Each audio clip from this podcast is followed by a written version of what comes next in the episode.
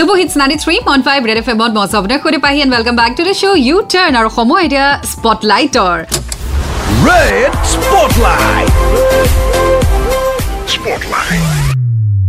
আৰু আজি স্পটলাইটত মোৰ সৈতে আছে পূজা ভূঞা। চ' আজি স্পটলাইটত আমি কথা পাতিম পূজাৰ সৈতে। Puja good evening welcome to my show' কি খবৰ তোমাৰ?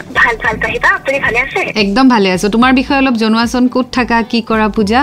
হয় মোৰ নাম পূজা। আহ, মোৰ ঘৰ যোৰহাটৰ কাকজানা উম। মই বৰ্তমান Rajiv Gandhi institute of petroleum টেকনলজিত পঢ়ি আছো। আচ্ছা। অভিযান্ত্ৰিক বিভাগত। আৰু ঘৰত কোন কোন আছে? ঘৰত মা দেউতা ভণ্টি আৰু মই। অ'কে আৰু আজি স্পটলাইটত তুমি ডেফিনেটলি কবিতা শুনাবা। চ' কবিতাৰ পিনে তোমাৰ ৰাপটো কেনেকৈ আহিলে? আচলতে সৰুৰে পৰা মায়ে মানে মোক খেলা বস্তুৰ পৰিৱৰ্তে মোক কিতাপ দিছিল সদায়। তাৰপিছতে কিতাপ কিতাপ পঢ়ি পঢ়ি কিতাপৰ প্ৰতি প্ৰথমতে মই আগ্ৰহী হৈছিলো। তাৰ পাছতে দেউতাই মায়ে সদায় কবিতা অনুষ্ঠানবোৰলৈ লৈ গৈছিল। সৰুৰে পৰা মানে কবিতা আবৃত্তি কৰিব নজনা দিনৰ পৰাই এনেই কবিতা গাইছিলো আৰু মাইকৰ সন্মুখত। তেতিয়াৰ পৰাই মোৰ কবিতাৰ প্ৰতি আগ্ৰহ আছিল আৰু সেয়ে এতিয়াও কবিতা মই আবৃত্তি কৰি খুবেই ভাল পাওঁ। আচ্ছা আৰু মই যদি সুধো তোমাৰ প্ৰিয় কবি কোন তেতিয়া কোনোবা আছেনে? হয় হয় হীৰেণ ভট্টাচাৰ্যদেৱ আৰু এতিয়া প্ৰণয় বৈশ্য। আৰু আজি তুমি স্বৰচিত কবিতা শুনাবা নে কাৰোবাৰ কবিতা শুনাবা বাৰু?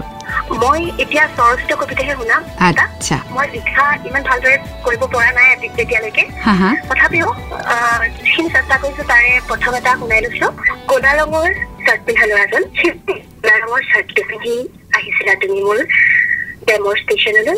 সেইদিনা বাৰু বৰষুণ জাক আজিলে কৰি জনাইছিলানে বৰষুণে তিয়াই পেলোৱা তোমাৰ চুলিখিনি আহ, কি যে মধুৰ আছিল ক্ষন্তি তুমি যে মধুৰি মোৰ চাইছিলা সেই ৰুমাল আছে নেকি তোমাৰ ওচৰত তেতিয়াৰ পৰাই যেন আৰম্ভ হৈছিল এই মধুৰ সম্পৰ্ক আৰু এই সম্পৰ্ক সেই সুখাহত বিলীন হব এটি তোমাৰ মৰম ধন্যবাদ পাহিবা সাংঘাতিক এই কবিতাটো লিখোঁতে কাৰোবাৰ কথা মনত ৰাখিছিলা নে নিজে ওলাই গ'ল বাৰু কিছু ৰোমান্টিক কিন্তু মই ফটো ফুটোৰ বাবেহে ওলাইছিল মই আচলতে যেতিয়া নাহৰ নিৰিবিলি চাহ পঢ়ি আছিলো তেতিয়া তাৰ পৰা তেতিয়াৰ পৰাই মই ভাবিছিলো এটা কবিতা লিখিম সেই হোষ্টেলীয়া জীৱনৰ হোষ্টেলত লগ পোৱা বিভিন্ন বন্ধুৰ পৰা যিখিনি শুনিছিলো যিখিনি পঢ়িছিলো সেই তাৰ পৰা মই উৎসাহী হৈছিলো আৰু এটি কবিতা তেতিয়াই লিখিছিলো।